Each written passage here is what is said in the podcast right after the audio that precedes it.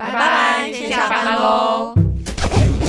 哎，先走喽，走喽。哎呀。好，那不然从我先来好了。其实我就超级无敌世俗的，我就想要投身在一个有钱的豪宅人家。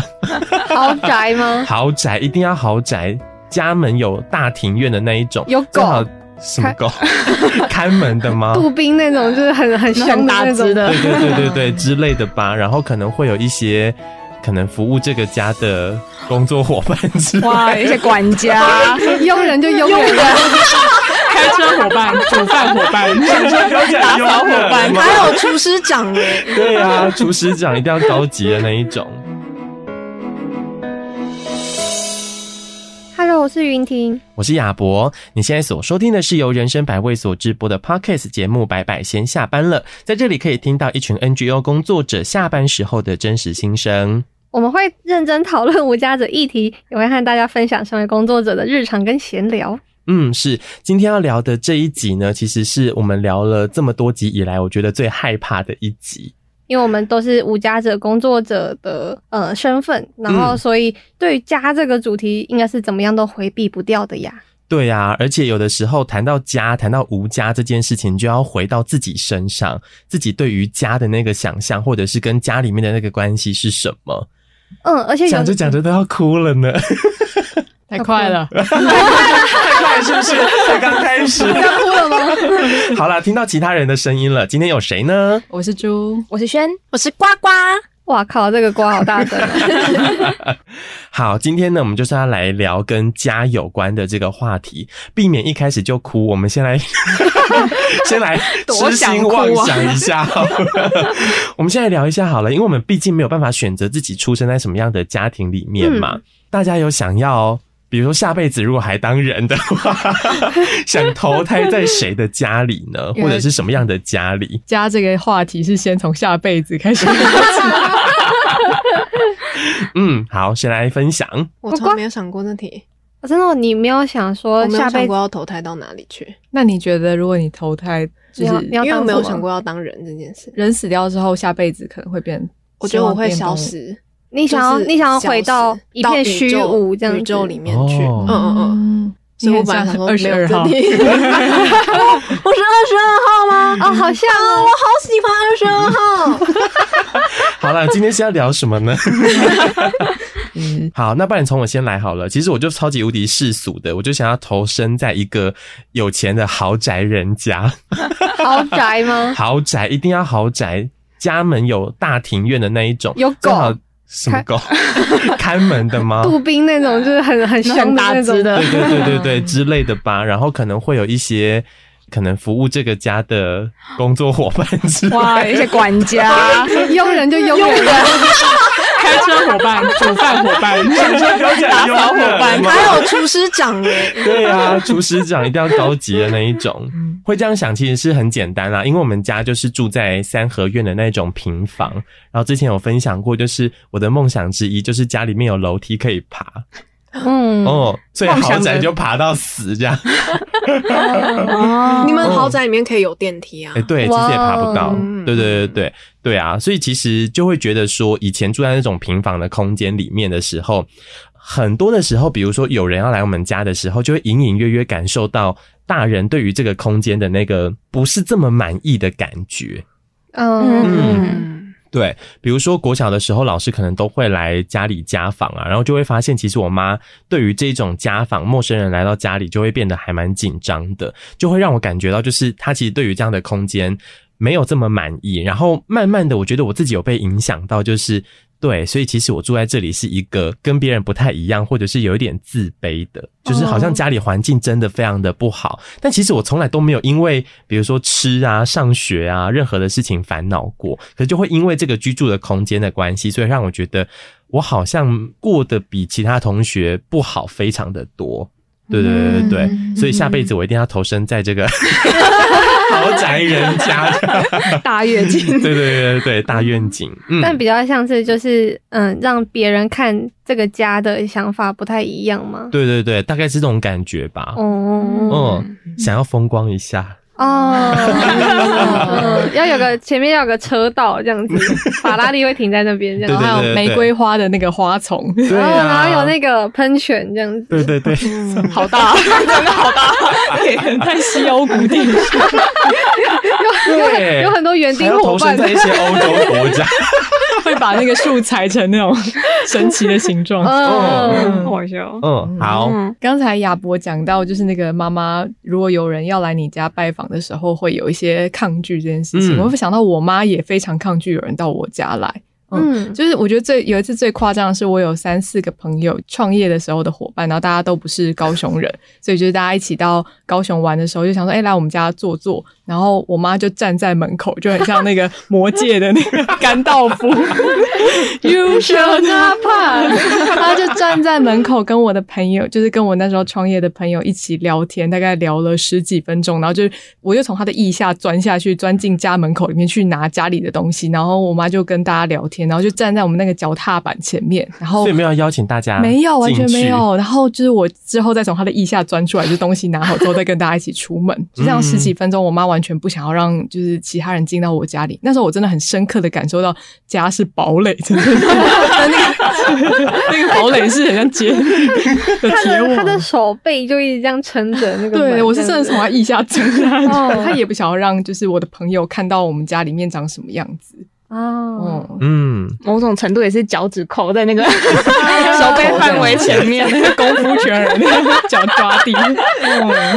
刚刚讲到那个长大之后才发现，就是别的人可能会觉得它不是一个这么好的环境，我就想到我们家以前就有一阵子，因为淹水的关系，我就是有搬那个暂时的住所，然后那里以前是旧的工厂改建的，然后那个地方其实蛮旧的。我的房间在我住了好像2-3年之后，我发现那个墙壁开始有点裂开，因为它的裂开不是有皲裂的痕迹，是它的地板跟墙壁中间有个缝隙，然后会从那里长草出来。我也没有特别觉得这个怎么样，我那时候应该国小左右吧，我就想说蛮有趣的，因为我本来就生活在就很乡下的地方，就虫啊或者是植物什么本来就在生活周遭里。然后我后来就是朋友来我们家的时候，我就跟他分享了我这个小发现，他说你们家不会要倒了吧？我还意识到原来这样子是一个破旧的房子嘛，这样听起来像安平树屋，就是可以在外面买票让大家某一天就变成那个小杰的家的。太可爱了吧，可怕变可爱。那我自己的话会希望是有电梯的，有电梯的家这样子，因为我自己的东西也不是很多，所以就只要安全就好了。听起来很像是你要睡在电梯里。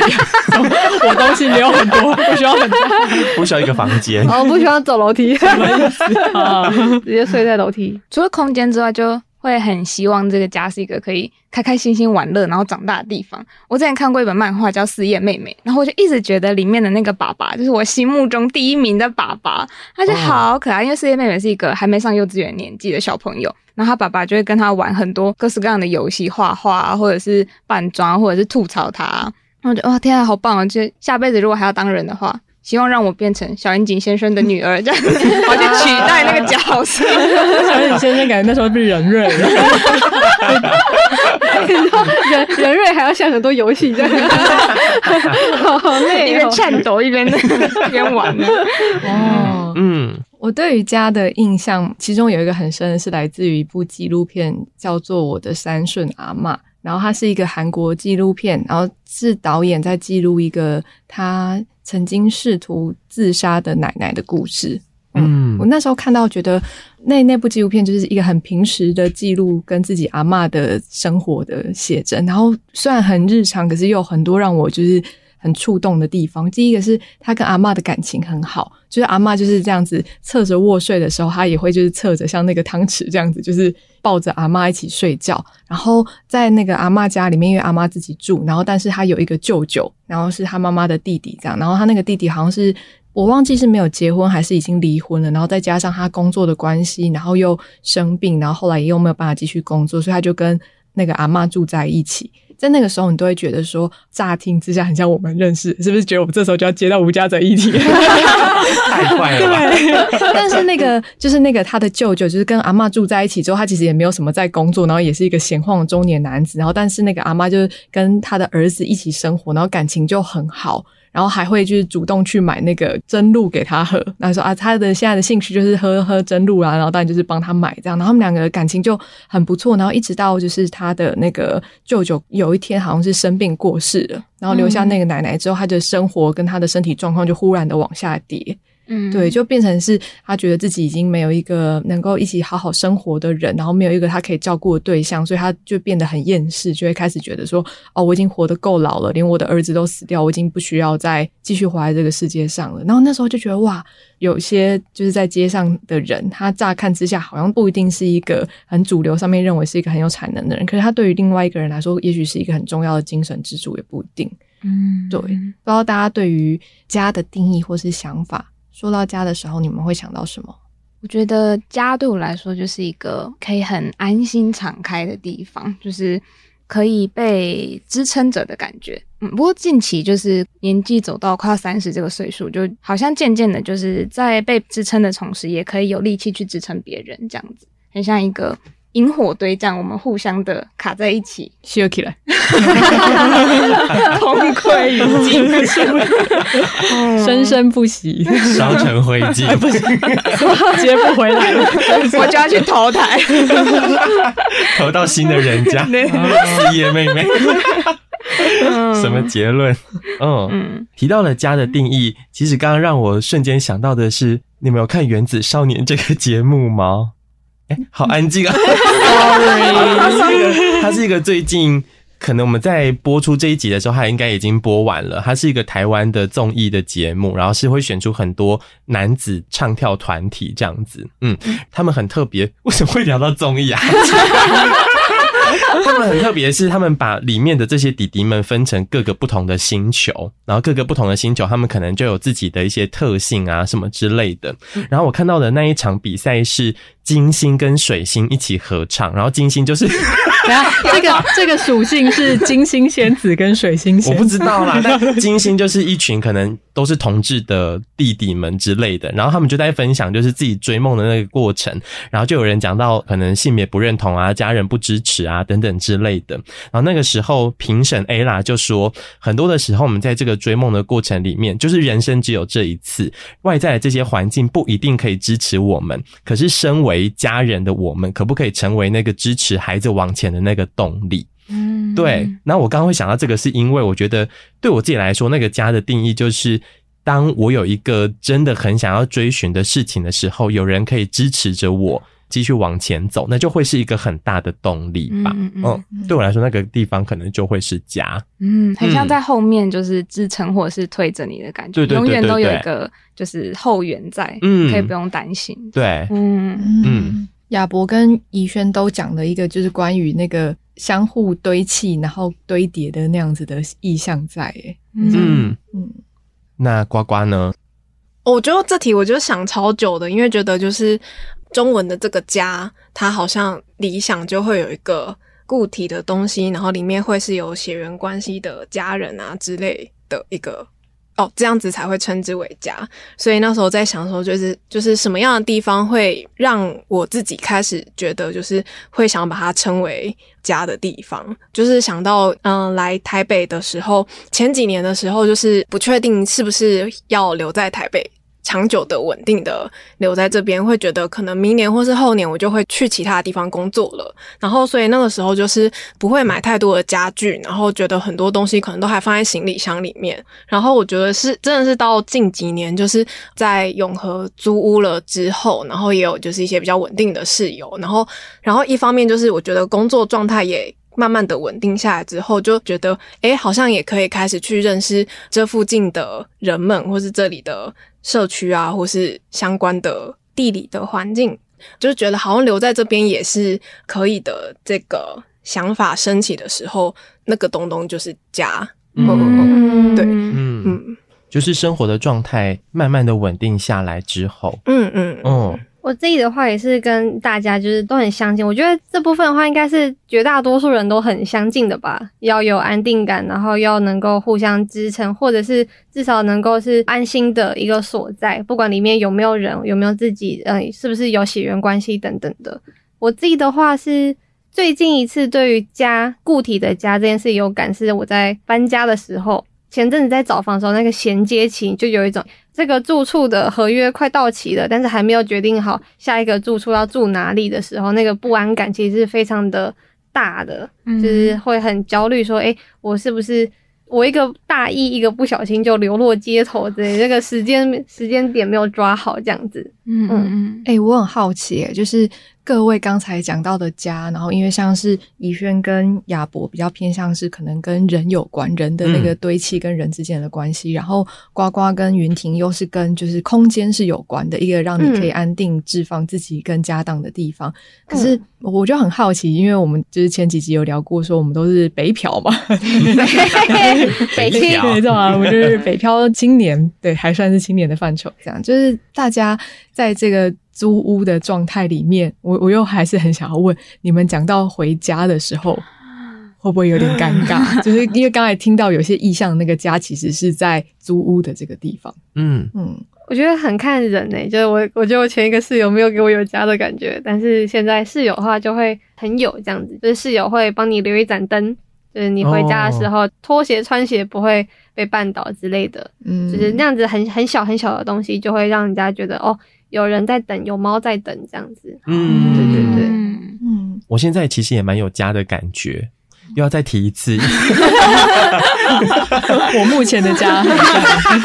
理想的家其实蛮理想的就有猫有狗，然后因为我们家的猫狗都是听到开门声一定会到门口来迎接的那一种。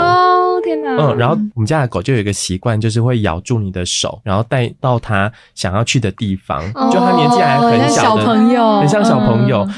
像最大的那只叫马鲁，它就是它会咬着你的手，然后看它喝水啊，然后看它上厕所啊什么之类，它就会咬着你的手往家里面走这样。然后我们家的猫就会坐在门口的一个圆形的桌子上面，就这样看着你走进来，然后它再跳到后面的厨房等着你喂它吃东西。它的行程大概是这样。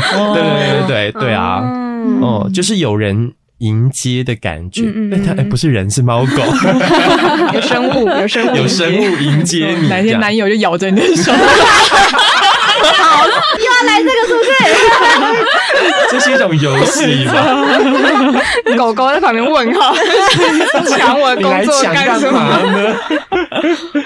因为我就想到说，前几天我在加班的时候，然后我妈就传讯息来问我说：“就是你还在工作室吗？那你什么时候要回租屋处？多麻烦！她是要坚持打租屋处，或是你现在住的地方。”他会很清楚的要指出来那个地方不是家，然后那个地方不是你的家。对，但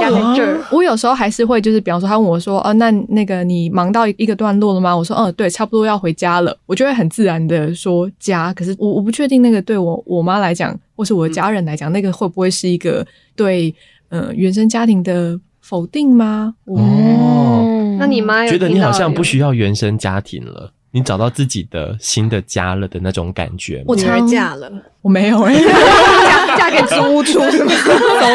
嫁给工作了。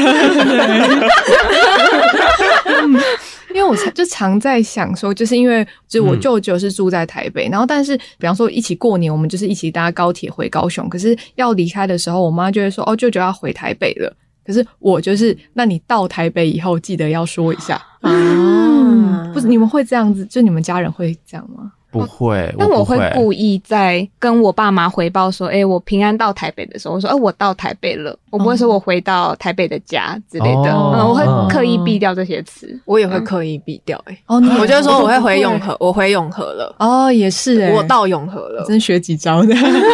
因为刚才有讲说，就是对于家的定义，大家可能是相似的，可是其实在我心里面一直对于家有一个未知不确定，就是每次要讲到家的时候，我一直都不知道怎么去定义或是怎么去想它。在我的工作里面，就是我必须要去倡议跟家有关的议题，可是在我心里面，就是对于家的感受又是一个那个到底是怎样。那前一阵子的时候我们刚好就有在读一本书叫做《微贷生活》，对，那在里面其实我觉得从社会学的观点里面它解构出关于家，因为我们刚才又讲家人然后又讲房间，对，有时候猫狗，对，有时候因为其实我们在这边负担不起房子，我们很多时候是负担起房间，然后是邻里负担得起电梯之类的，对，然后但是就是黄克谦老师他在书里面的时候就有把家这个词就是做了一个就是分析，他说就是家其实有代表不同意涵，那除了家庭就大家比较常讲可能跟家人啊，或者是在台湾有时候还会有家族，过年会跟你讲都没叫阿丁喜香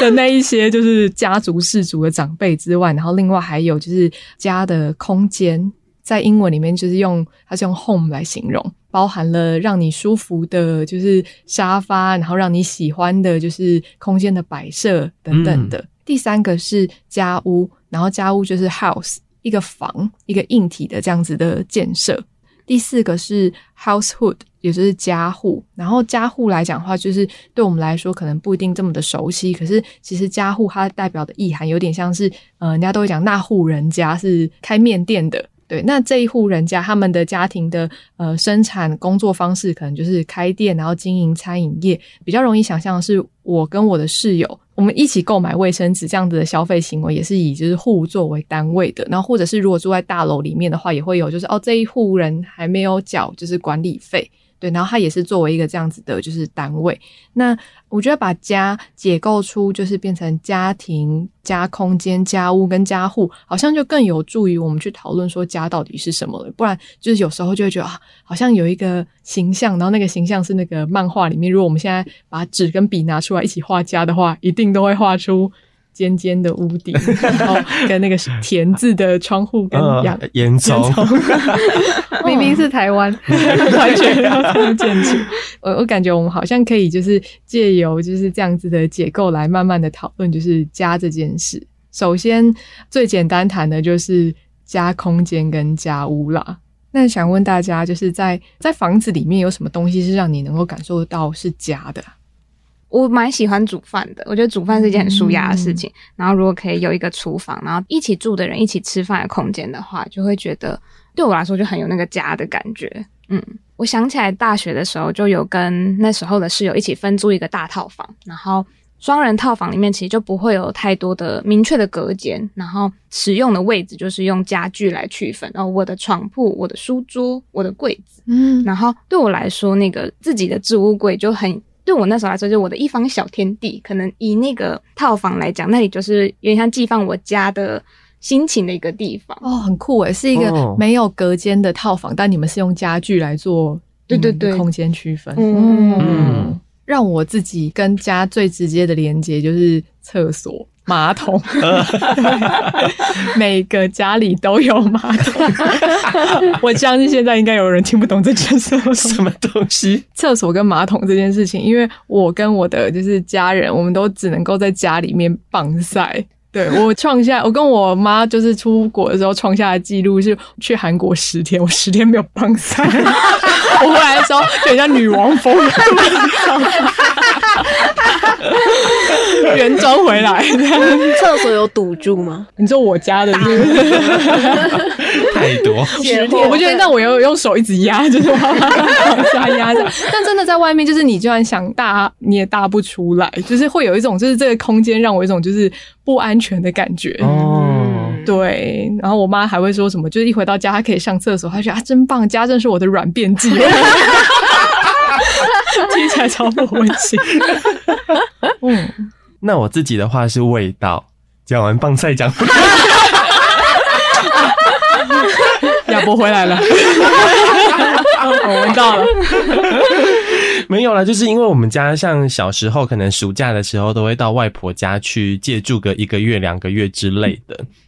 我自己就会觉得外婆家跟我自己住的那个原生的那个家的味道很不一样，所以每次到外婆家我总是会觉得虽然都是家人，可是我都会觉得那个地方就是借住的，然后通常借个可能5天10天就会超级想回家哦、然后就会打电话叫妈妈来接我回去。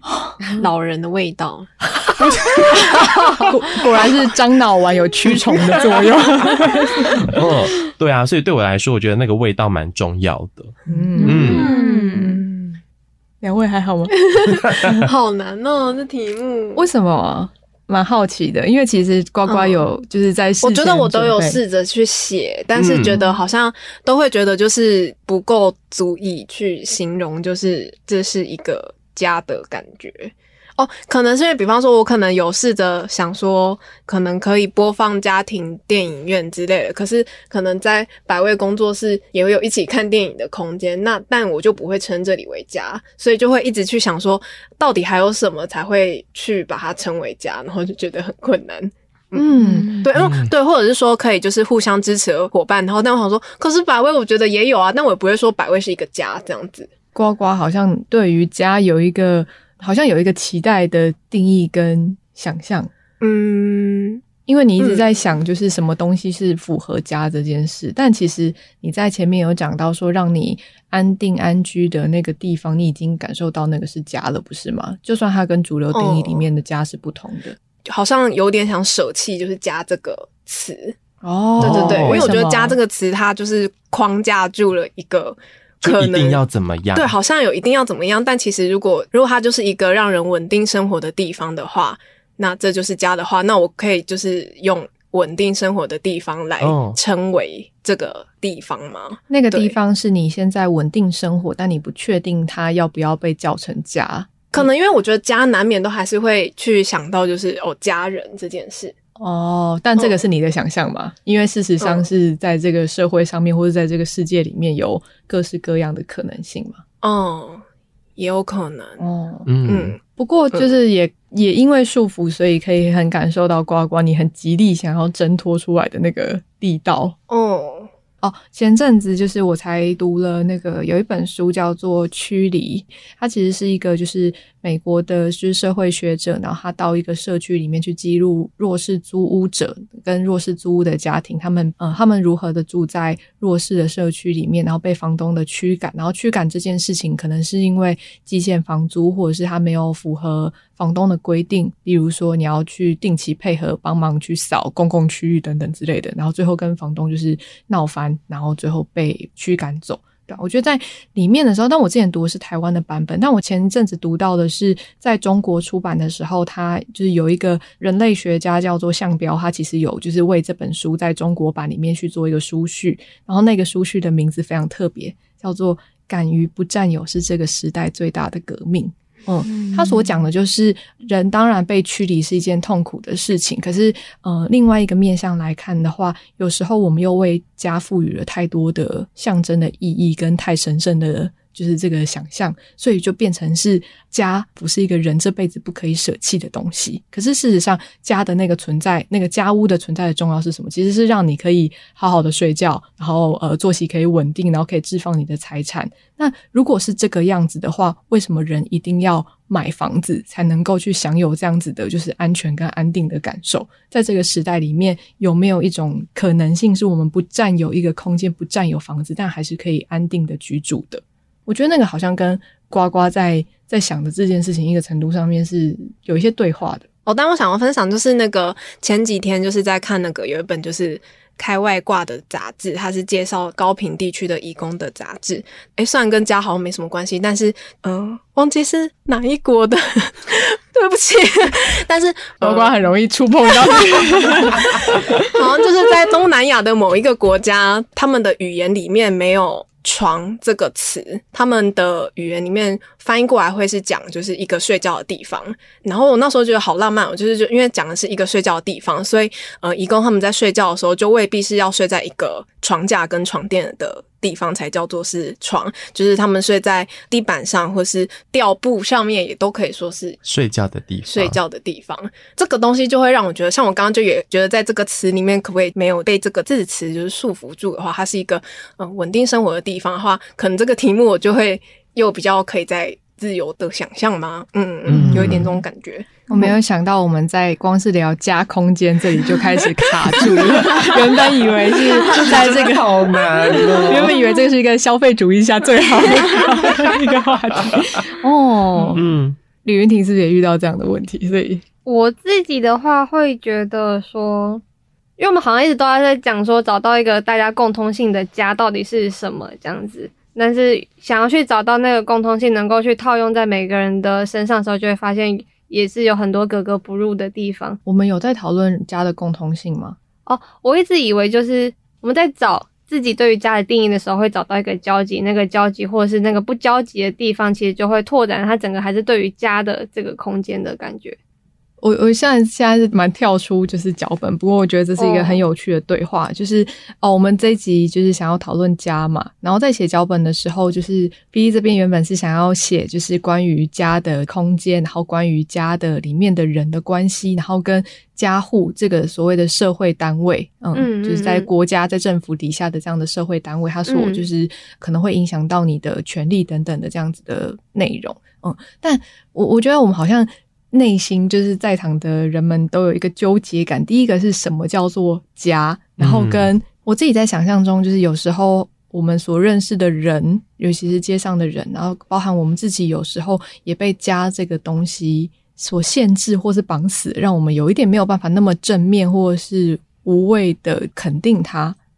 但又感受到我们自己心里面其实有一些无论是情感上面的或是物理上面的需求是需要有某些东西的，例如说我的买的家具我买的书一定要有个地方可以放，然后或是就是无论那个是不是家人，我都是需要或是期待跟人有深度连结的，但我们又很害怕这个深度的连结或是置放东西的空间跟家有关系，就是感觉大家好像有很多这种纠结感。这种纠结是来自于原生的家庭里面有一些比如说受伤或者是一些什么，而影响到现在大家对于家的讨论上面可能会比较保守一点点的感觉吗？蛮好奇各位的想法。就我自己在谈家这件事情的时候，因为我自己会觉得就是在家里面曾经受过一些伤害，但我又不想要把这个伤害说是这个家造成的，要不要分享一下的那种感觉啦。对，完全跳脱我们今天的脚本耶。我觉得好像这个可以另外再剪一集，没关系啦，我们就聊下去这样。对啊，就是如果提到在家里面受的那个伤，我自己印象很深刻的事情就是因为像我爸爸妈妈是非常虔诚的一贯道的道勤，然后在他们的生活里面，我当然知道他们对于这样的信仰是非常的认同，所以他也会希望比如说自己的小孩或者是家人可以一起参与在宗教的一些事务上面。然后我印象很深刻的是国中的时候吧，那个年纪的时候对我来说最重要的就是朋友，然后就会一直去定义比如说这个朋友是最好的朋友，然后这个朋友是什么样的朋友之类的这样。然后那一天呢，那天晚上就是那天在学校就跟我那时候所谓的最好的朋友吵架了。吵架之后，然后我就很希望那天晚上可以在家里，那时候还是即时通，带了眼泪。对啊，然后就很希望可以用即时通好好跟他说清楚我的想法是什么，就是我们彼此之间的那个关系，我们要把它解释清楚，把事情解释清楚。可是那一天晚上刚好就是我们全家一定要一起去佛堂的日子。所以我爸妈那个时候就会一直催促我说把电脑关了，要出门了，然后讲到最后面就越来越生气，就是再不出门什么你为什么现在这么叛逆，然后为什么现在还在用电脑等等之类的。然后那个时候我就会觉得，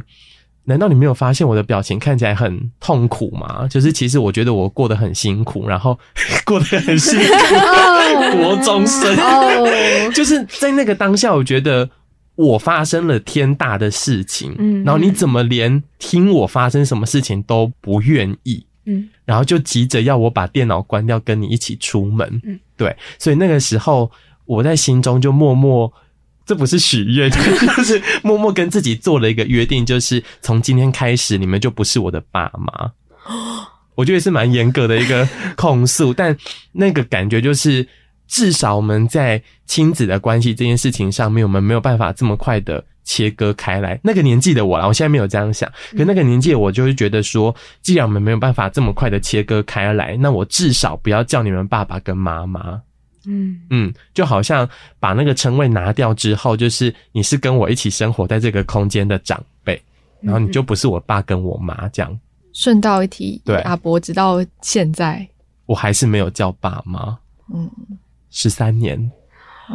我觉得那个感觉怎么讲呢，就是我当然对他们会觉得说，为什么你当下不理解我，就会觉得有很多的受伤。对，然后那个受伤其实到现在都没有真的好好跟爸妈说清楚发生了什么样的事情，这样也很难跟他们开口，就是我当时其实发生了这件事。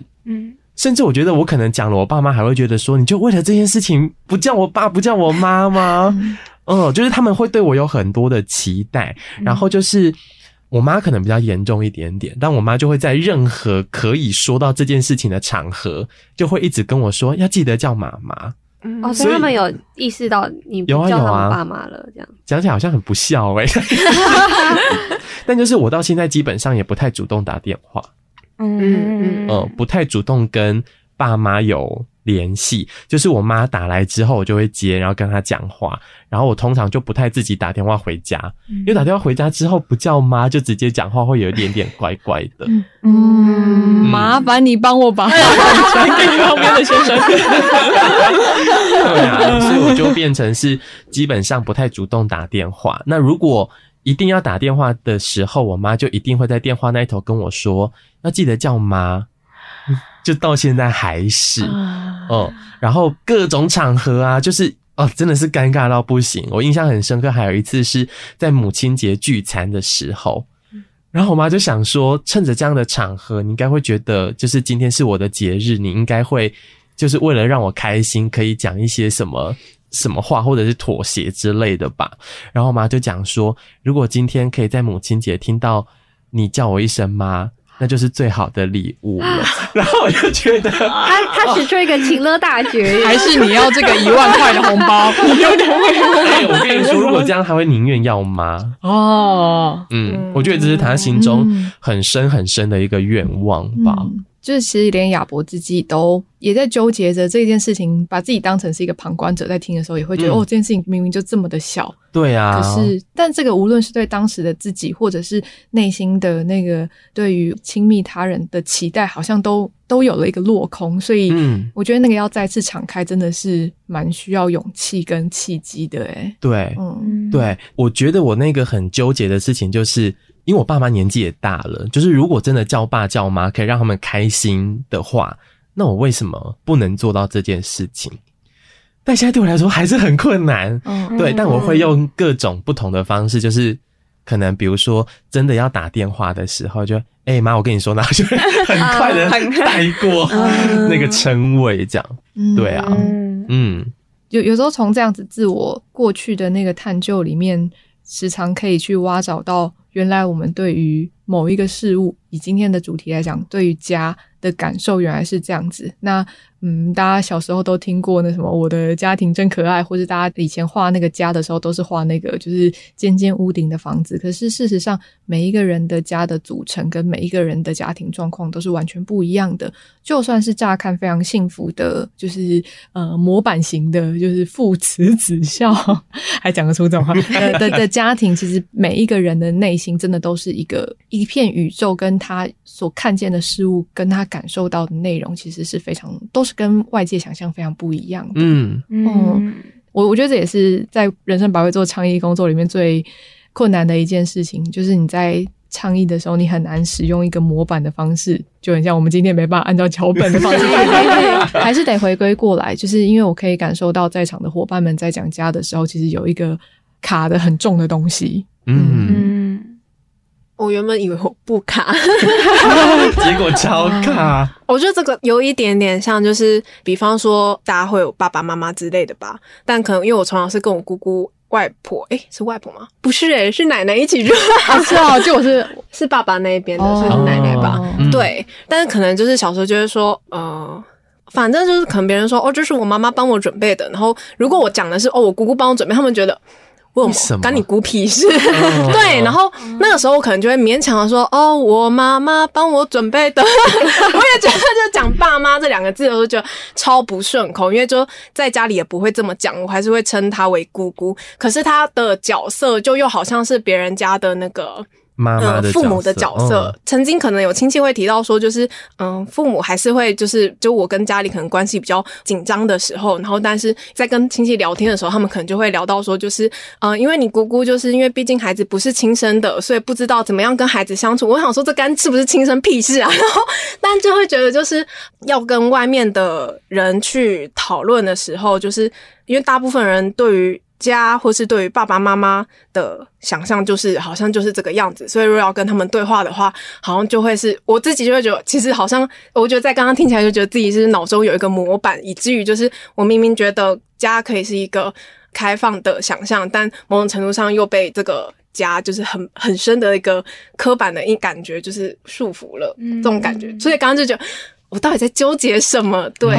我就觉得我很，而且我觉得其实像比方说刚刚有讲的，就是会刻意的不去提到说，不会说你回台北的时候会说你要回家，对，就是那代表我其实是有注意到"家"这个词对于某些人来说可能是有一个既定的想象在的，所以我才会避免这件事，即使我觉得哦也不这么觉得。可是对，我突然就想到就是可能最近很多都会说什么共居啊，跟喜欢的人们然后一起共组家庭或是共居，然后可是好像很少会说就是变成了一家人这种感觉。你任督二脉被打开耶，变成气超顺。我在刚刚很努力的想呢，很有趣，而且其实超级扣合到你前面的纠结的，就是你在那个当时看脚本的时候，其实力奇呱呱有列了很多，就是关于家里面有什么，然后有包含说像是有家庭电影院的客厅，然后有猫，然后有就是喜欢的床单跟布料。可是其实你正在纠结说就是什么东西要被放进那个理想家的模型模组里面，可是事实上你又一边在反抗着家的定义这件事。有趣耶。刚听完亚伯的故事让我想到，就是我在大概3年前的时候去做了一次催眠。对对对，然后催眠师就问我说，我想要问什么问题这样，然后我就说我想要知道我可以怎么跟我爸好好沟通，因为就是我们家是4个女儿，前面应该有提到，就我们家性别比例超不均，然后我都会戏称就是我妈跟我们4个女儿是5姐妹这样。对，然后我们女生其实感情蛮好的，我爸其实一直有点格格不入，我觉得性别有点关系，然后就是他是那种很传统的大男人，所以他就会管我们管得很严格啊，然后因为他是一个商人，他就有自己的公司，然后他就很期待说我把这个公司壮大了之后，你们以后都可以来我的手下工作，把你们的未来都安排得妥妥当当这样子，就是他可以给他女儿的爱的一种方式，可我们就是没有人想要插小他。就是觉得因为我爸就是他对他自己想要做的事情有很明确的方向，然后他就会很希望把每一个人都塞进那个他的想象蓝图里，可我就没有想要这样长啊，为什么你就是一定要我照着你的那个规则走。然后我们就是从小到大就跟他不太聊天，然后他现在直到现在他在我们家，因为我们家格局蛮奇妙的，我们家的客厅是在整个建筑物的外面，有点像招待室的地方，就客厅在外面，然后他就会自己在客厅里面滑手机听音乐，然后我们5姐妹就会在厨房里面坐着聊天这样子。对，就生活空间真的很分开，然后后来就是这几年就想一想觉得这样下去也不是一个办法这样子。然后我就想说透过那个催眠来问问看。我觉得很有趣的是那时候就是催眠看到的画面其实是小时候的我，然后那个空间也是我的老家的位置，就苗栗的老家。我记得一开始的时候是那个家里没有任何人，就空空荡荡的，然后是个傍晚的时候，就我一个人。那催眠师就说那你去四处走走，或者是你现在有没有想起什么东西。然后我就想到我以前可能国小的时候，我爸就会觉得说女生就是应该帮忙做家事，然后因为我们家是双薪家庭，所以我爸妈就都要在外面工作到蛮晚的，就是我们那么多女生应该可以做很多家事吧，我们就收衣服啊，洗米煮饭啊，然后就是照顾阿公啊之类，就是在他们回来之前这些应该都是要被做完的。而有时候我们就国小嘛，当然很爱玩，然后就可能会玩到忘记时间，然后我爸开车回来之后发现，衣服没有收或什么没有弄，他就会下来骂人这样，然后我们就会听到那个车子声音啊，嗨呀嗨呀，刚跑去收衣服或做什么事情，对对对，然后我就想起来那个很紧张的感觉，就是我好像要被骂了，我好像要先去把妹妹藏起来，然后再跑出去顶罪之类的那种很紧张的心情就跑回来，嗯，然后后来催眠师就跟我说，你有想要跟你爸说什么话吗？我记得其实我没有特别跟他说什么，但在催眠的最后，我看到的反而是就是小时候的我自己。我那时候就在我们家旁边有个小小的土地公庙，然后我以前就是只要遇到什么很恐怖的事情，我就跑去那里躲起来。我想，土地公应该会保护我吧，这样子啊，大人总不会跑来这里撒野吧，这样子。我觉得至少不能在这里打我吧，罢工罢工，救救我！对啊，我就躲在那里，然后我就在那个地方就看到小时候的我这样子。然后我觉得过程有点像是，我跟我爸可能没有办法真的做到某个程度上的和解，但我可以跟小时候的我和解，这样，就没事了没事了，就现在有人保护你了这样子，所以他跑到那里真的有被保护，就是长大的你，对对对对，抱着他，对对对，我那天催眠完爆泪，我对啊大爆哭，然后后来催眠师就跟我说，其实就是对我来说真的卡住的应该是我怎么看待小时候的我遇到的那些事情，还是说其实如果你相信自己是安全的话，那就可以勇敢的再去把想说的话说出来，这样子就跟我爸之间啦，对啊，不会比那时候更糟了吧？真的出什么事你就逃回台北啊，哪有什么差？现在拳头也越来越硬，对对对，我觉得蛮有趣的。我自己的话是就会觉得说，就是家人之间的关系一直都是非常的微妙的，就很有趣的是，就是我们家四个人，就是兄妹，然后加我爸妈这样子。可是，就是我们不会对彼此讲心事这件事情，对，完全不会。就我跟我哥不会，然后我爸妈彼此也不会。我们会讲的心事就是往外讲，对。所以其实，例如说，就是我家是5号嘛，然后我妈的心事会跟3号的阿姨讲，然后我爸会跟7号的就是阿伯阿姨们讲这样子，然后我跟我哥就是各自去发展自己的朋友生活圈这样子，对对。但是就回家的时候就会感受到是非常的尴尬，就是每次返乡的车子上面就要开到云林、开到台中的时候，就会觉得哦好长哦，大家都在睡觉这样子，对，就没有什么就时间能够去交流或讨论彼此心事。但是又很尴尬的事情是，旁边的人会很着急，就是7号的阿伯会带我到旁边说：“你知道怎样怎样怎样的吗？”对对对，对，其实就是会变成说，别人会比我更清楚家里发生什么事情这样子，然后对我来说好像是有好有坏啦，对，那个好可能就是好在于就是一些家庭或是经济的议题，如果经济有状况的时候，我其实不会直接知道，但是他们就是爸爸妈妈可能有这些压力，他就会扛住，就不让我们知道，但是还是有需要宣泄或是去疏解这些情绪的地方这样子，对，他就不会到我们这边这样子，对，就会变得很尴尬。然后又试着想要就是在逢年过节的时候去冲破一下这一层膜的时候，也是觉得有很卡的地方这样子，对对对。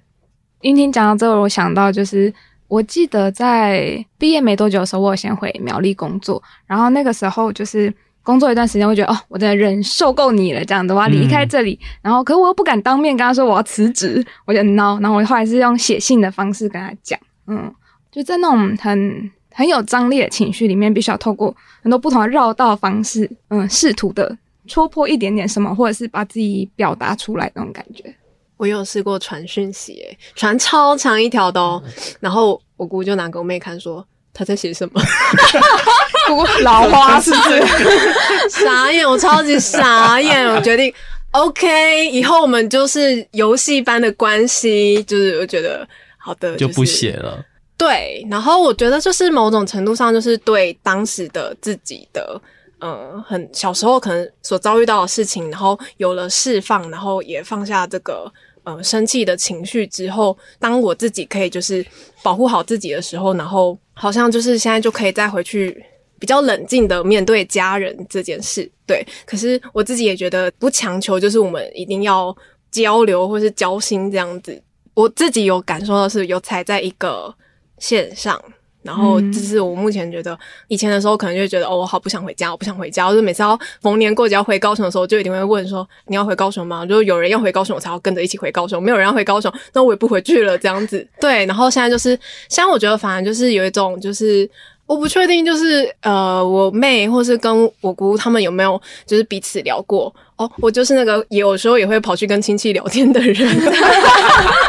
打听一下那个敌情的。对，然后你这次考几分？是这一种的吗？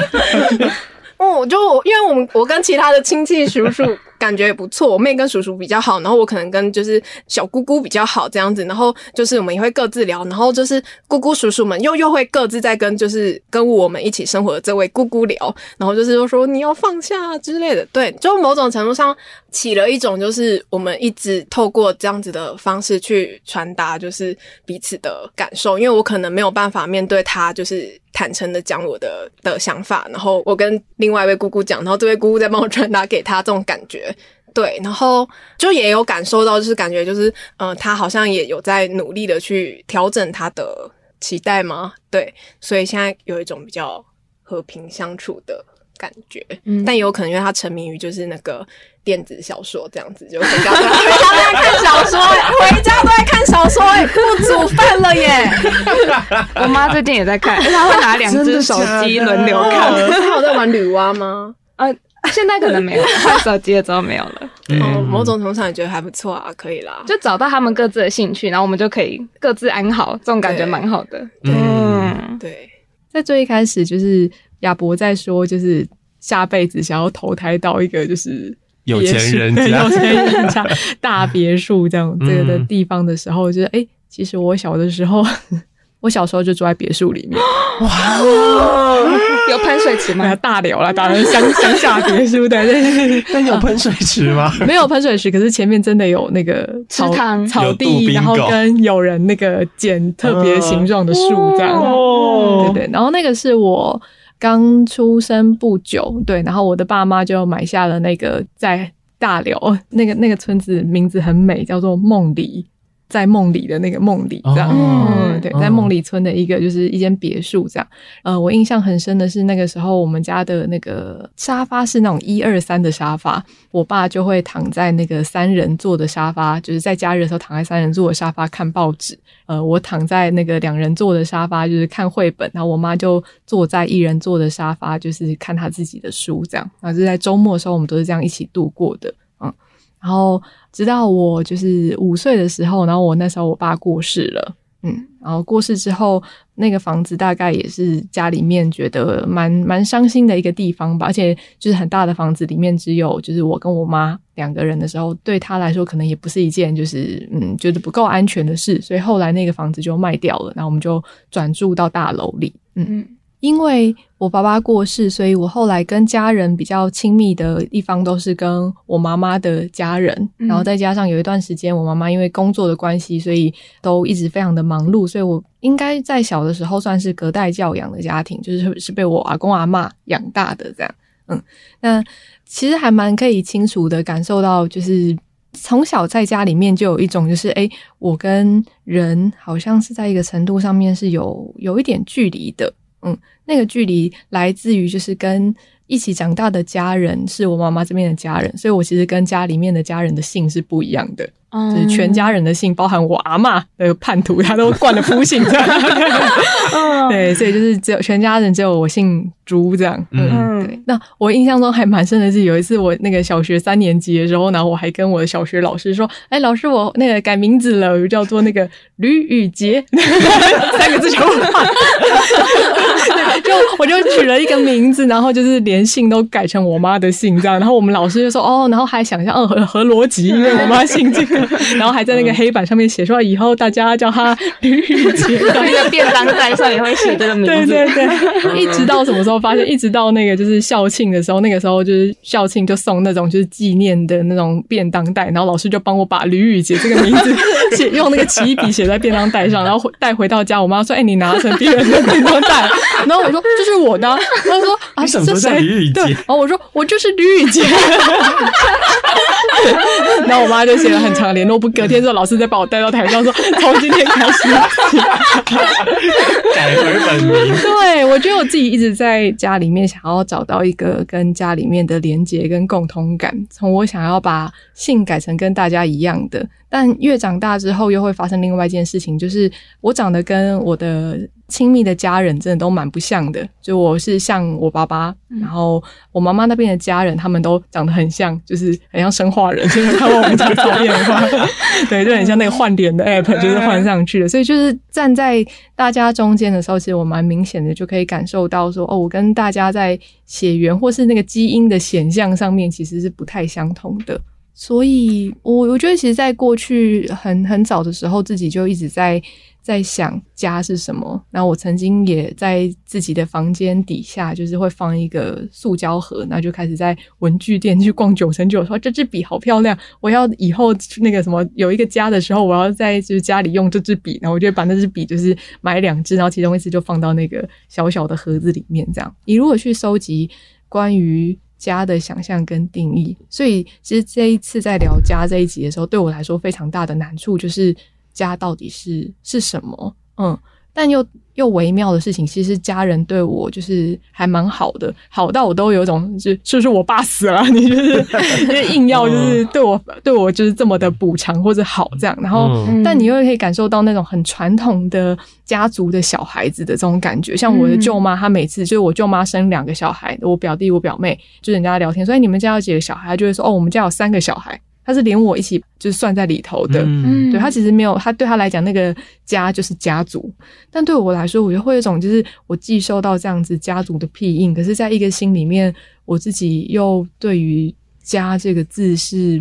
非常不确定的。然后一段时间里面也会觉得啊，我心里面觉得很疏离，或者是我过年的时候每到初三我们全家就会受不了我，我也会受不了我全家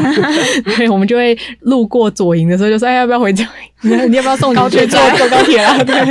之类，我就会被送走。然后我也一直都觉得就是自己在台北度过了就是10年，已经来到了一个蛮舒服的一个程度了。家到底是什么？是人吗？我觉得我好像没有那么肯定。然后是东西吗？东西又不是不能舍弃，尤其是最近在搬家的时候，我会觉得啊，这个送人吧，这个有就是这个丢掉吧，这个不适合了之类的。如果家是一个羁绊的话，如果要这样定义的话，那对我来说羁绊到底是什么？刚猪讲到那个就是你的舅妈会把你就是算在他们的小孩里面，让我想到就是几年前有去那个三鹰那边访问一个都市原住民的小孩，然后我就问他说你有几个兄弟姐妹啊？他说我有17个。我说修蛋姐就算生的比较多应该也不是这个数字吧这样。然后他就一个一个算给我听，就是可能他们家自己几个他自己的亲哥哥亲姐姐，然后弟弟妹妹，然后他表哥表姐啊堂哥堂姐啊这样全部都算进去。我说好有趣哦，那是我第一次遇到就是会把整个家族的同辈都算作是家族的小孩这样子的事情。觉得真的好不一样哦。对，每个人在看待那个家这个单位或者是那个什么的时候的想法其实还蛮不同的。的确是。然后我突然想到，不知道你们有没有看过一个 YouTube 叫你这周要干嘛？哦，有。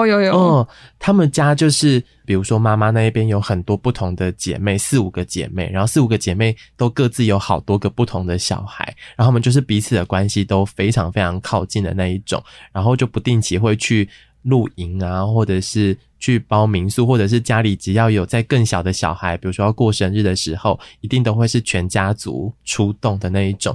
就会让我觉得其实蛮羡慕的。就是其实我觉得一直到现在我都还是对于那一个家庭其实有一种很美好的想象，就是要有很紧密的那个连结。因为像其实我爸也有兄弟姐妹，然后就是他有一个姐姐一个妹妹这样，但其实会让我觉得很伤心的一件事情是，就是他们都比较在乎钱吧，比较在乎物质啊等等之类的，所以很多的时候比如说他们回到了老家，目的通常都是为了钱或者是等等之类的。然后我就一直印象很深刻的就是我小姑姑那个时候回到我们家，然后把我妈的所有的嫁妆所有的钱都借走了，然后到现在都没有还这样。然后就是怎么讲，就是那个时候其实因为小姑丈也有一些状况这样，然后就需要一些协助。可是就从那一刻开始，我妈在我面前提到小姑姑的时候都只有钱，就没有所谓的情感这件事情了。然后到了后来我长大一点点，国中高中的时候，我大姑姑回到家里面也是为了钱，她想要跟我阿公阿嬷借地契，就我们住的那个老家，要去跟银行借钱，然后那个时候就是阿公阿嬷不借，然后他们就很生气很生气，他们大概有5-6年都没有再回来过吧。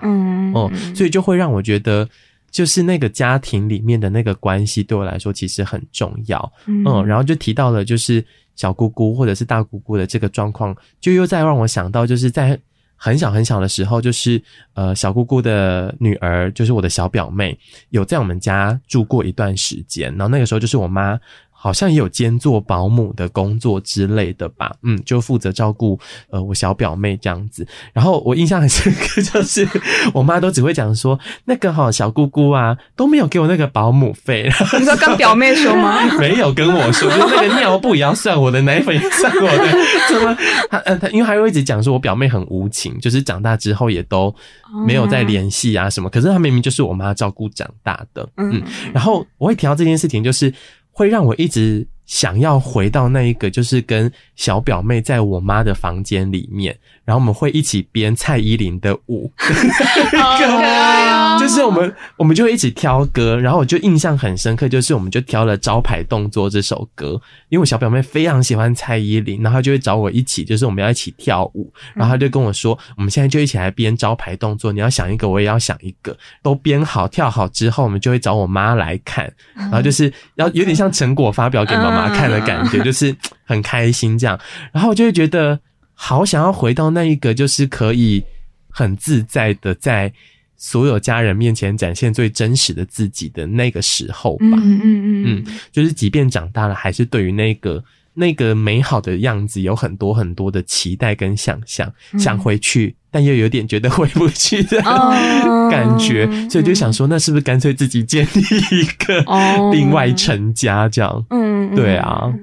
所以现在就变得非常的好客，就喜欢家里很大，然后就会时不时有很多的朋友可以来借住啊，来玩啊等等之类的这样。那宜萱呢？宜萱你在一个大家庭对吧里面长大。我记得我以前小时候也蛮讨厌那种，我自己小时候很讨厌那个亲戚很紧密的感觉。就比方说之前就有分享过，就苗栗是一个就八卦绝对藏不住的地方，所以就是什么事情都会被亲戚啊或者是长辈知道。小时候我其实没有很喜欢那种关系很紧密的感觉，我觉得你为什么要管我这么多，你为什么不就是让我自由这样子。对对对，可是就是好像到了最近我觉得自己还蛮幸运的，就是我跟女友都有去过彼此家里面拜访，然后就家人也都互相认识，尤其是今年开始就特别有一种好像真的开始是两家人开始慢慢建立一些不同的关系的感觉，像可能女友的哥哥也会问说要不要出去吃个饭啊，或者是过节要不要来玩啊之类的。然后我以前以为我会很排斥这种很紧密的家族关系，就说你是不是要叫我去洗碗啊就是缺人头啊童年记忆对对对，但其实就真的实际上经历了之后就发现真的还蛮有趣的，就我真的是比方说端午节我们就会各自去对方的家里面帮忙包粽子，一起过节一起吃饭。然后才发现我其实并没有这么讨厌那种就是很开心然后而且会互相关心的这种感觉。觉得蛮有趣的。然后刚刚有讲到说就是不知道家到底是一个什么样子的东东，我就想到就是因为我在现在这个地方，现在台北租出其实住蛮久了，我们好像住5-6年了吧，然后就有认识附近的一些店家的阿姨啊，或者是楼下的邻居啊之类的。然后我就印象很深刻是有一次我跟女友就下班很晚，大概10点11点就回家，然后想说在附近买个宵夜回去吃，然后就遇到以前就是我们很常去吃一间店的奶奶吧。然后她就遛狗路过说你们刚下班哦，这么晚还没吃饭哦，怎么那么辛苦，然后我们就在路边闲聊，然后就发现我们已经是可以跟在地的阿姨或奶奶聊天的等级了耶。这样子就真的有一种我们有在这个地方生活，然后建立起一些连结的这种感觉。然后那时候刚刚就突然想到说对我来说家可能就是有一个算能力嘛，就是创造牵绊的一个过程，就如果可以做到这件事情，好像就是一个慢慢在搭起家的这种感觉。嗯嗯，听起来是很无形的人跟人之间的关系跟感情跟时间的堆叠。嗯，而且它好像也不需要真的很紧密或者是很明确，因为我们也就只是萍水相逢路过，然后稍微打个招呼，然后又各自回去过自己的生活。但是就是知道这个地区有一个这样子的人存在，然后我们互相认识，然后会互相关心这样。其实这个一个程度上面是不是跟街上的人也有点像？嗯，对，因为街上虽然就是没有墙壁没有天花板，然后但是彼此之间蛮多时候是互相认识，然后或甚至有时候会帮忙对方顾个行李啊，然后有人去拿便当的时候多帮左右还没回来的人拿一份这样。嗯嗯，哦，看过这个人，然后知道你大概在哪里休息，然后就会好像会在不自觉中留意一下有认识的人的这种感觉。嗯，心里面有一个他的位置，可能不大。对，因为有时候太大也是一个累赘吧，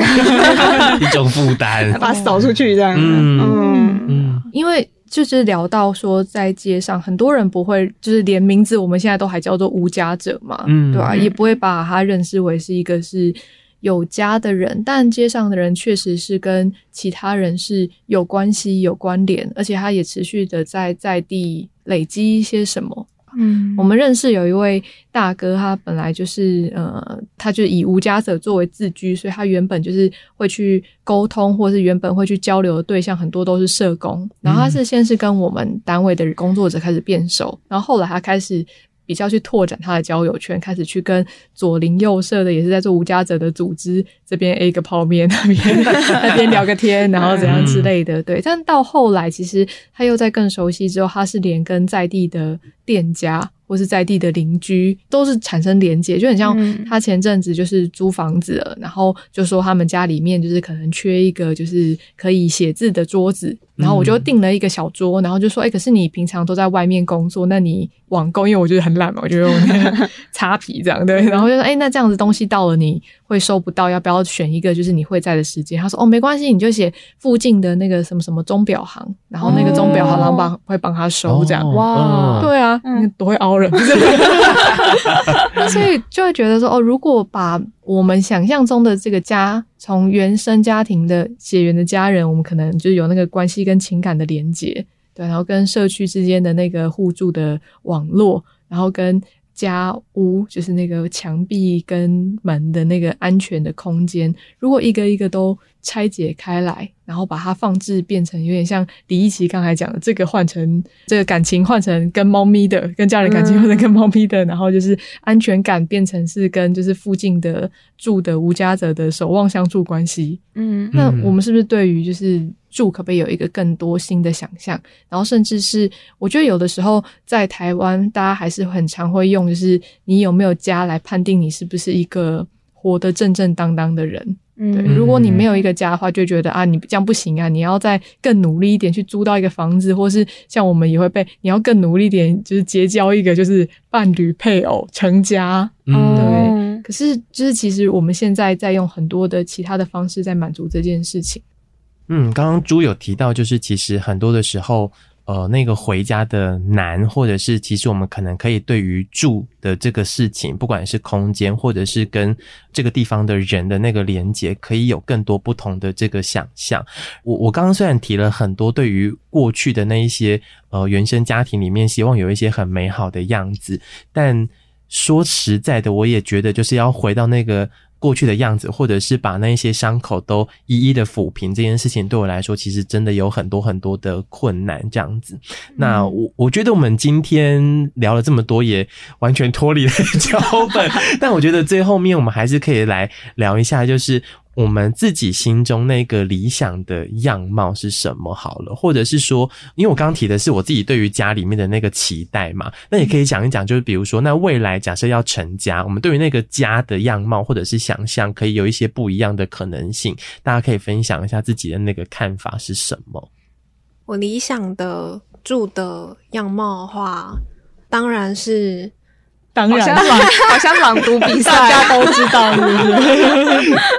当然是。我觉得就是刚才就是亚伯、怡萱都有提到的，就是那个关系。然后跟牵绊的部分。但是我自己比较是偏向那个想要住在什么样的地方，就是因为就是家里的猫就是会那个在清晨4、5点的时候就把我叫醒，然后但是当我躺在床上，然后看着就是有点灰灰的那个的房间，然后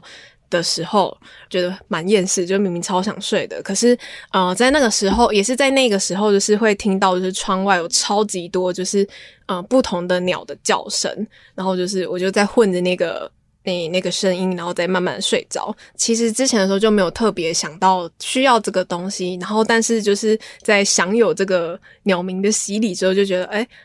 因为我们住的地方的旁边就是有一些废墟，然后那些废墟里面就长了超级多的大树，然后所以就是可以让蛮多不同的鸟类可以在上面栖息，然后所以就是觉得就蛮幸运的，就可以在平常的时候也可以享有这一些就是百鸟齐鸣这种的声音，然后或者是在住家的时候，就是有时候就会有一些就是听到猫咪在屋顶上面打架，然后咚咚咚咚咚的声音。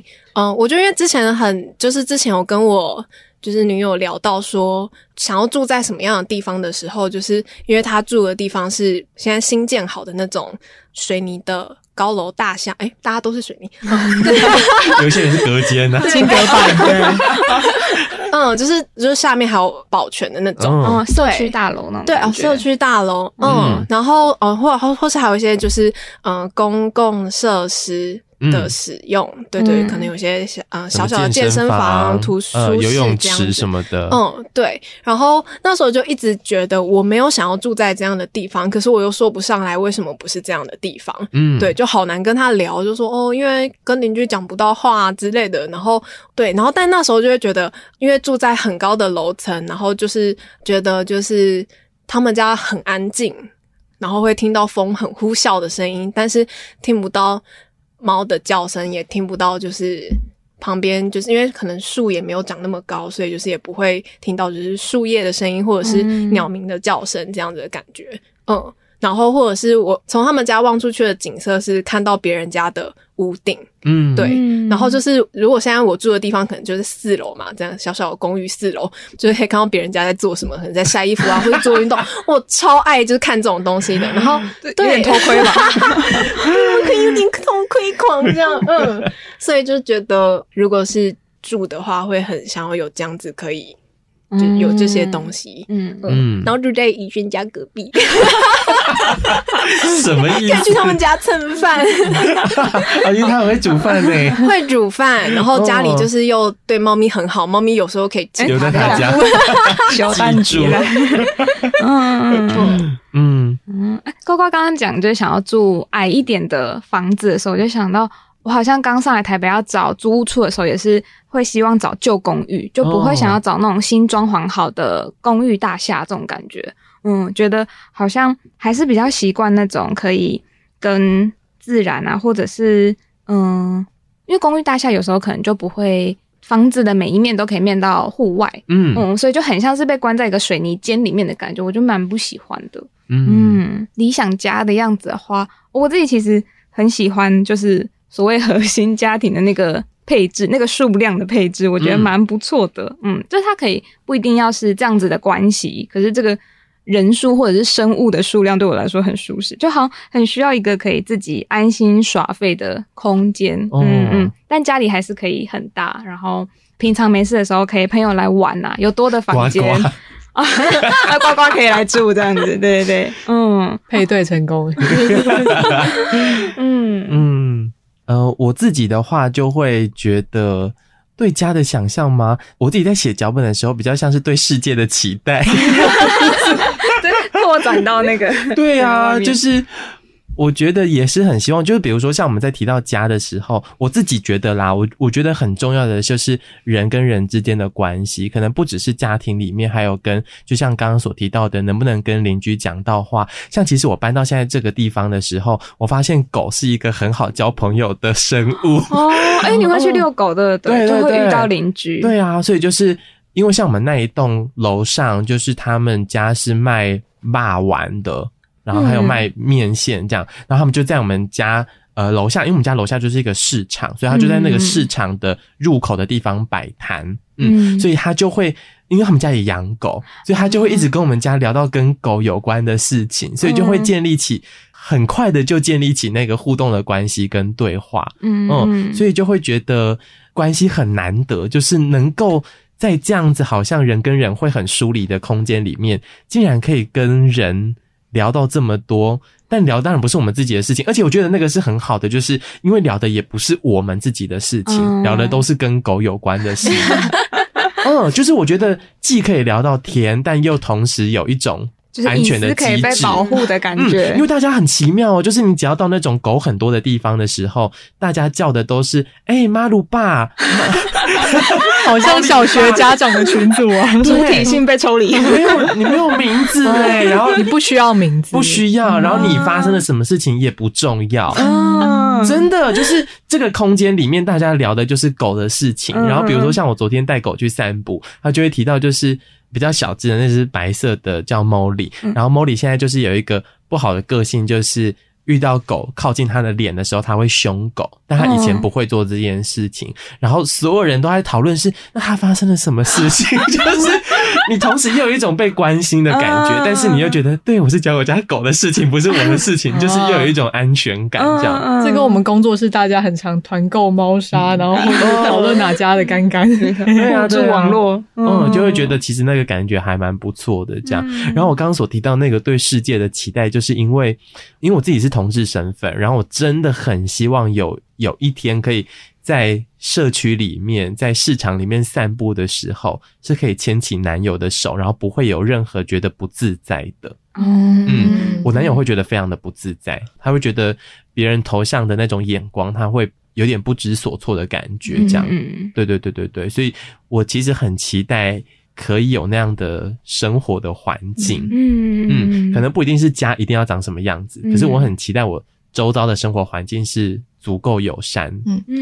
亚伯手很忙，又要牵男友又要被狗咬，还要遛狗，双手不够用。大概是这种感觉吧。好可爱哟。哦，刚才有提到说我会用那个就是在一个小盒子里面放我未来生活的东西，里面有一个有点害羞的东西是我因为其实我自己有点羞耻的承认我是浪漫爱派，我有一个小本本里面就是写我以后要在一起的对象，国小的时候看那个灌篮高手就是他要会打篮球打篮球什么之类的，记录一个这样。好想知道你写什么。对啊，我看起小本本再拿出来，不要看马上分手的 sorry。 那我那时候心里就应该说一直都有一个期待，是会有一个至少一个的生活伴侣的存在这样。然后这个伴侣的就是样貌啊，或者是想象，就是我们比方说我妈每次以前在告诫我的时候，她就会讲说你一定要找一个很爱你然后你又不讨厌的人很务实的这种想象。对，但对我来讲就是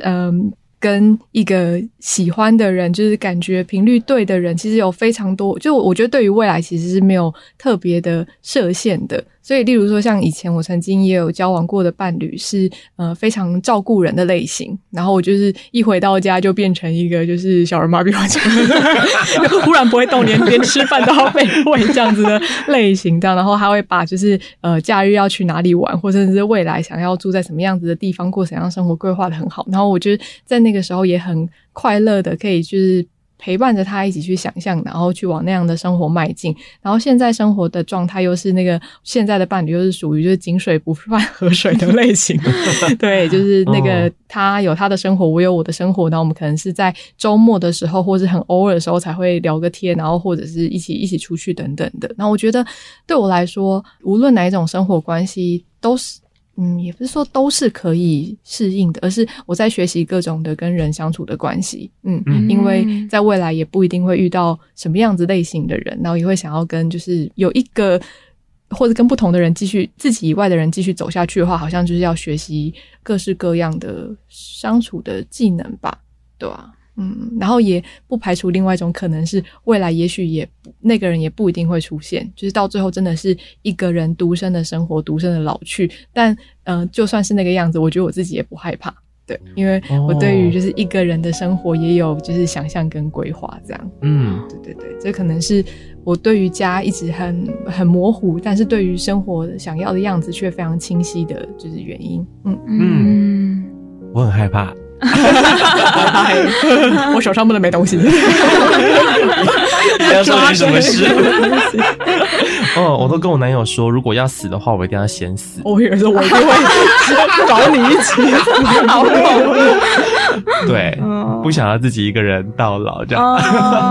对啊，这是我自己的课题啦。嗯，好，今天呢，我们在节目当中跟大家聊了很多，就是有关于对家的想象，然后完全突破了我们的脚本，跟我们原本今天想要顺便聊一下有关于就是我们正在做的百味家屋的这个部分。那这些部分的话，我们就留到下一集再来跟大家分享咯。嗯，好，那我们今天就真的要下班了。嗯，下班咯，拜拜，拜拜，拜拜。